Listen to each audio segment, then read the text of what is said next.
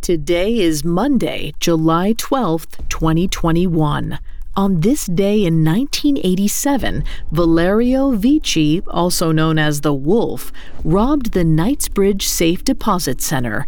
He escaped with valuables that would be worth over one hundred thirty million dollars today, making it one of the largest bank heists in British history.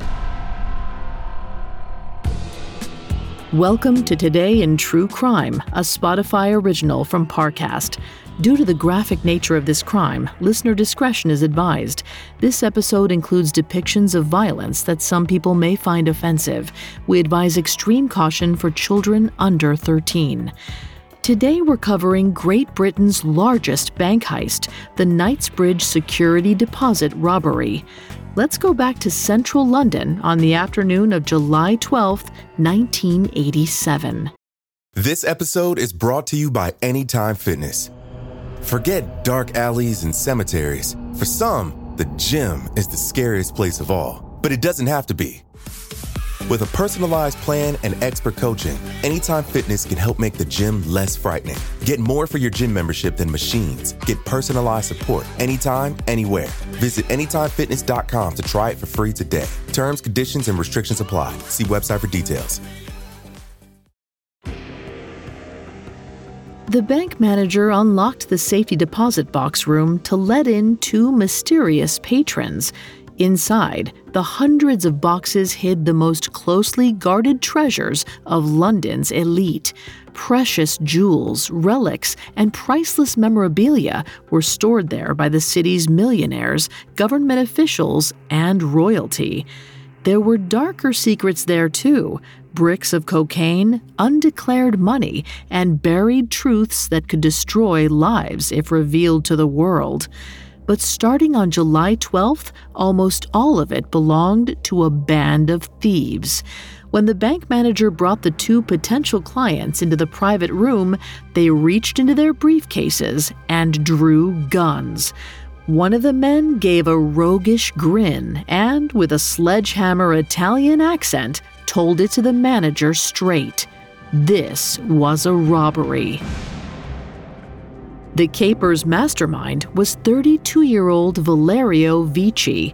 To his friends and admirers, he was simply known as the Wolf. Viccei was an Italian playboy who joined up with neo-fascists early in his life, bombing political targets and painting swastikas on public fronts. By nineteen eighty-six, he was through with politics. From then on, he pursued only his three great loves: weapons, beautiful women, and fast cars. That year, he moved to London as a fully realized gangster. He wore a golden keyring in the shape of a shotgun.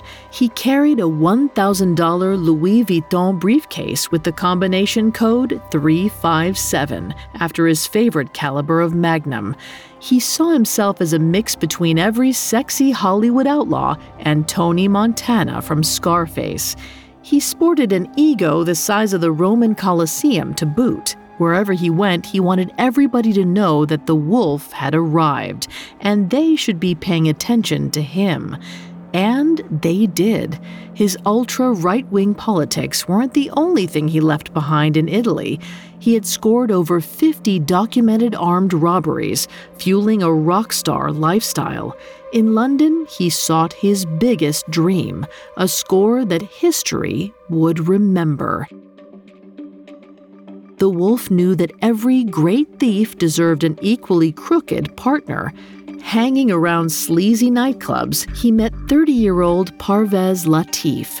Parvez was a cocaine fiend who owed huge sums of money all over town. He was the Wolf's kind of guy: crazy, hard partying, and desperate. Parvez was also the manager of the security deposits at the Knightsbridge Bank. The Wolf had been casing the place for weeks already, and Parvez literally held the keys. After a brief bromance between the two, Parvez was in. His salary had been slashed since the security boxes weren't full to capacity. With debt collectors breathing down his neck, Parvez needed money badly, and that's exactly what the Wolf was pitching. After three p.m. on Sunday, July twelfth, the Wolf arrived at the bank for a scheduled tour. He brought Eric Rubin along with him, a salesman and petty crook. Their tour guide was none other than Parvez. Parvez greeted the Wolf like they didn't already know each other, then led him and Eric into the vault. The Wolf then asked to be taken to a private room. When the door closed, he whipped out his Beretta and Eric produced a sawed-off shotgun. The two swept through the halls and cuffed a few security guards during the lax afternoon shift. From that moment, they had less than ninety minutes to get the goods and get out before the next security shift walked through the door. The Wolf hung a closed sign at the front entrance and opened the back door to a team of men waiting for him.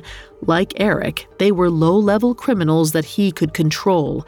If any of them backed out or considered double-crossing him, the Wolf promised he would find them and kill them. Since there were no skeleton keys or magic security button that popped open the four thousand tiny metal doors, the Wolf had to pop off the locks in the room by hand. Every one of them took minutes to crack, and the clock was ticking. But thanks to Parvez's insider knowledge, the thieves already knew exactly which boxes were empty and which were full. The Wolf dashed around the vault as if it was his own living room. In fact, he had painstakingly recreated the dimensions of the vault layout in his luxury apartment, measuring out the floor plan with yarn. The crew bagged the treasure from the boxes, while Parvez acted terrified, just like any bank manager should.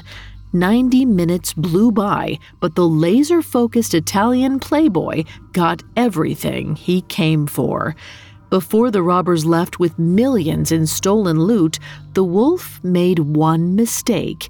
In his hurry, he cut himself, then touched one of the metal deposit boxes with his ungloved hand.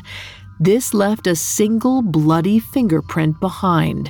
That one red mark would be enough to bring history's greatest bank heist crashing down. Up next, the Wolf Hunt begins. The C I A. They're the first line of defense for the United States, analyzing intelligence to thwart any possible threats and keep us safe. Some of their involvements are made public, and others aren't. Hi, it's Carter from Parcast, and in honor of America's birthday, we're uncovering the cases you were never supposed to know about in the new series, Conspiracy Theories C I A Edition. From international assassination plots and mind control experiments to catastrophic cover-ups and secret societies fit for film, sift through the agency's most questioned and controversial affairs. Each week, Conspiracy Theories C I A Edition exposes the covert operations intended to protect us from conflicts, but end up creating conspiracies. Where does the truth lie? Where do the lies end? And how much do we really want to know? Follow the new Spotify original from Parcast, Conspiracy Theories C I A Edition. Listen every Thursday, free and only on Spotify. This episode is brought to you by Anytime Fitness. Forget dark alleys and cemeteries. For some, the gym is the scariest place of all. But it doesn't have to be. With a personalized plan and expert coaching, Anytime Fitness can help make the gym less frightening. Get more for your gym membership than machines. Get personalized support anytime, anywhere. Visit anytime fitness dot com to try it for free today. Terms, conditions, and restrictions apply. See website for details. Now back to the story. On July twelfth, nineteen eighty-seven, Valerio Viccei, alias The Wolf, and his accomplices pulled off the Knightsbridge Security Deposit Robbery. In under two hours, the crew broke into one hundred twenty-one safety deposit boxes. Altogether, the stolen goods were worth an estimated forty million pounds, worth ninety-seven million pounds today, which is equal to over one hundred thirty million U S dollars.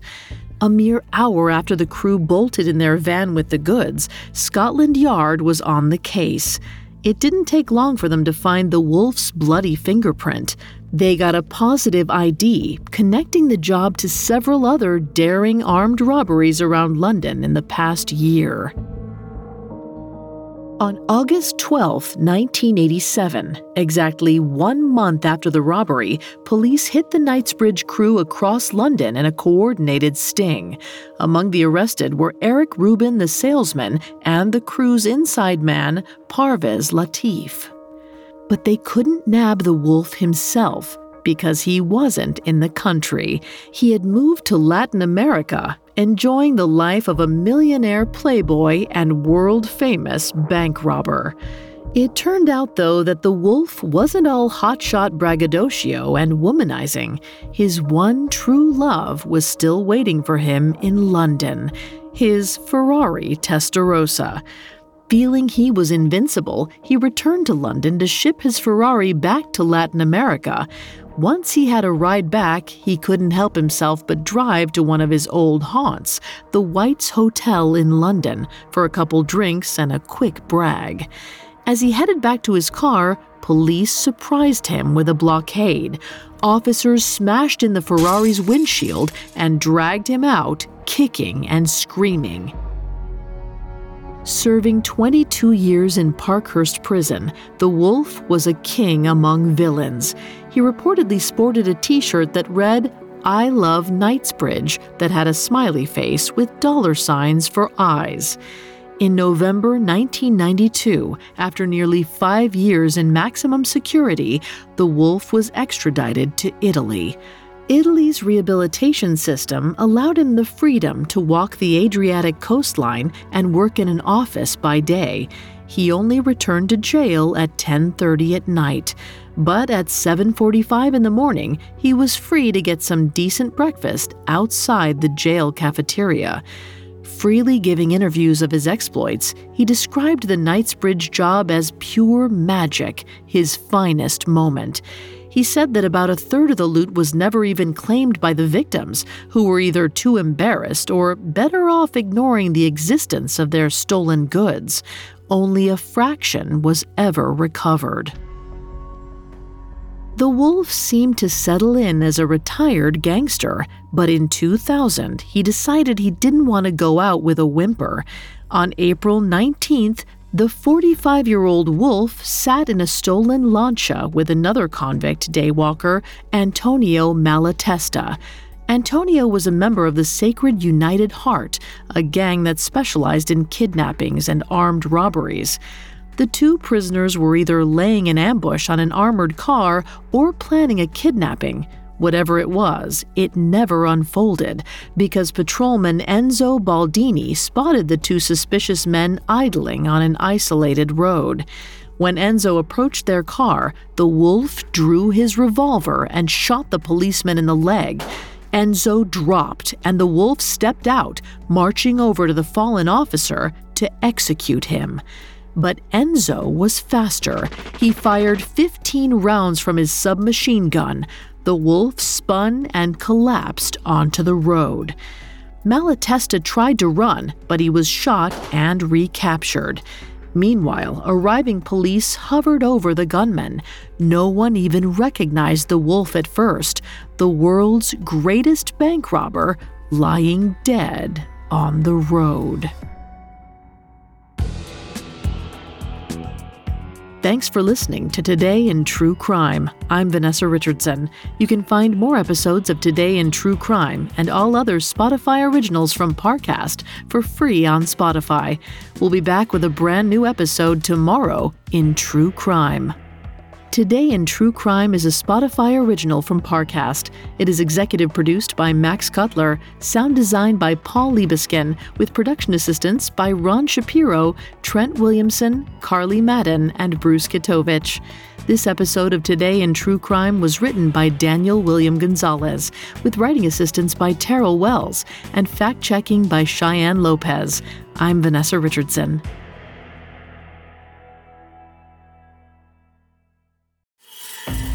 Hi, it's Carter from Parcast.